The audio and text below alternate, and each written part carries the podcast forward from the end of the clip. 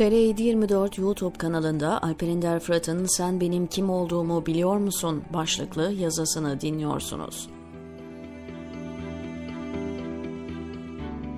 Şimdi Silivri'de tutsak olan sevgili Mustafa Ünal'la yıllar önce Turgut Sunalp'i Moda'daki evinde ziyarete gitmiştik. Hani şu bin dokuz yüz seksen darbesinden sonra askerlerin kurdurduğu Milliyetçi Demokrasi Partisi'nin genel başkanı olan Ege Ordusu'nun kurucu komutanı emekli Orgeneral Turgut Sunalp'ten söz ediyorum. Ölümünden birkaç sene önce yaptığımız o görüşmede hiç unutamadığım birkaç mesele olmuştu. Bunlardan birisi Milli Görüş'ün kurucusu Necmettin Erbakan'ın Türkiye'ye getirilip parti kurdurulması konusunda söyledikleriydi.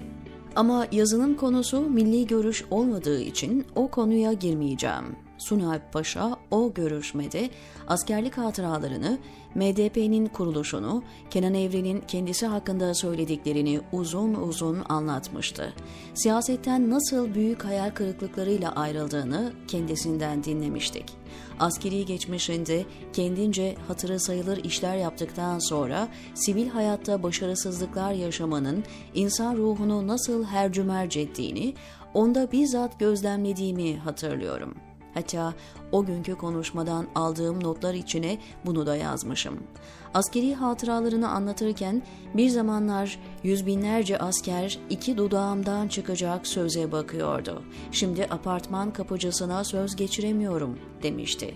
Sunalp Paşa'nın konuşurken sözlerindeki öfkeyi daha dün gibi hatırlıyorum. İnsanoğlunun en büyük sınavı bu olmalı diye düşünüyorum.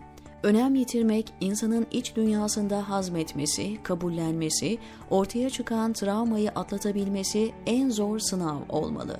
Ahmet Davutoğlu'nun altılı masa ile ilgili söylediklerini siyasi hesaplardan çok kendi iç dünyasının patlaması olarak görüyorum. Bir zamanlar ülkedeki en önemli koltuğa oturup herkesin dikkatle dinlediği bir makamdan şimdi neredeyse kimsenin ciddiye almadığı, altılı masada konuşurken bile kimsenin kulak kesilmediği bir insan durumuna düşmek sanıyorum Davutoğlu'nun atlatamadığı bir travmadır. Hele de hayatınız boyunca kendinize fazlasıyla inanmış, hatta çok önemli işler yapmak için seçilmiş biri olduğunuzu düşünüyorsanız, bugünkü statünüzü kabullenmek, bu durumla baş edebilmek hayli zor olmalı. Bence Davutoğlu o sözleri herkesten önce kendine söylüyor. Yani aynadaki Ahmet'e bir kenara atılmanın, büyük hayal kırıklığını yaşayan o çok önemli kişisine. Sakın üzülüp kendini değersizleştirilmiş zannetme. Biz, kendisiyle aynadaki Ahmet, hala önemli adamız. Lafım dinlenmezse öyle bir kriz çıkartırım ki hükümet iş göremez hale gelir, seçimler yenilenmek zorunda kalır. Derdim bir Davutoğlu eleştirisi değil, bir tespit yapmaya çalışıyorum. Çünkü bu hepimizin sorunu. Benzer travmayı yaşayan sadece Ahmet Davutoğlu ya da falanlar filanlar değil, büyük çoğunluğumuz aynı psikolojiyi yaşıyoruz. Apoletleri, makamları, bilgiyi, başarıyı taşıyabilmek çok zordur. Ama asıl ölümcül olan ondan ayrılmaktır. Apoleti terk etmek zorunda kalıyorsunuz ve herkes gibi sıradan bir insan haline geliyorsunuz. Bazen hak yolunda yürüdüğünüzü düşünürken bile egonun dondurucu soğuğu insanı mışıl mışıl bir ölüm uykusuna yatırabiliyor. Bu süreçte öyle zorluklar yaşadım ki bulaşıkçılık bile yaptım. İçinde kibir saklı bir tevazu cümlesi. Oysa bulaşıkçılık yapmak basit insanların işi.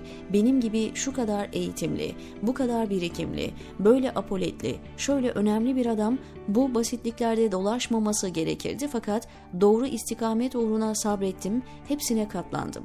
Turgut Paşa gibi bir zamanlar şu kadar önemli ve büyük işler iki dudağımın arasından çıkacak söze bakarken bugün önemsiz, değersiz, bir kenara atılmış sıradan birisiyim. Bunları ne kadar söyledik kendimize? Makamın verdiği imkanlarla önemli hale gelen insanlar, makamın gitmesiyle kolayca bir hiçe dönüşebiliyor. Zaten dünyada her şey bir gün mutlaka gelip geçer. Önemli insanlar vezirliğin ve rezilliğin arasında gidip gelir. Asıl olan değerli ve demli adam olmak. Değerli adamların üzerine ne urba geçirilirse geçirilsin, hangi makamda oturursa otursun kıymetini asla kaybetmez. Tıpkı altının çamurda ya da baş köşede olmasıyla kıymetinin değişmediği gibi her şey bir sınamaydı. İmkanlar da, imkansızlıklar da Allah'ın imtihan süreçleriydi.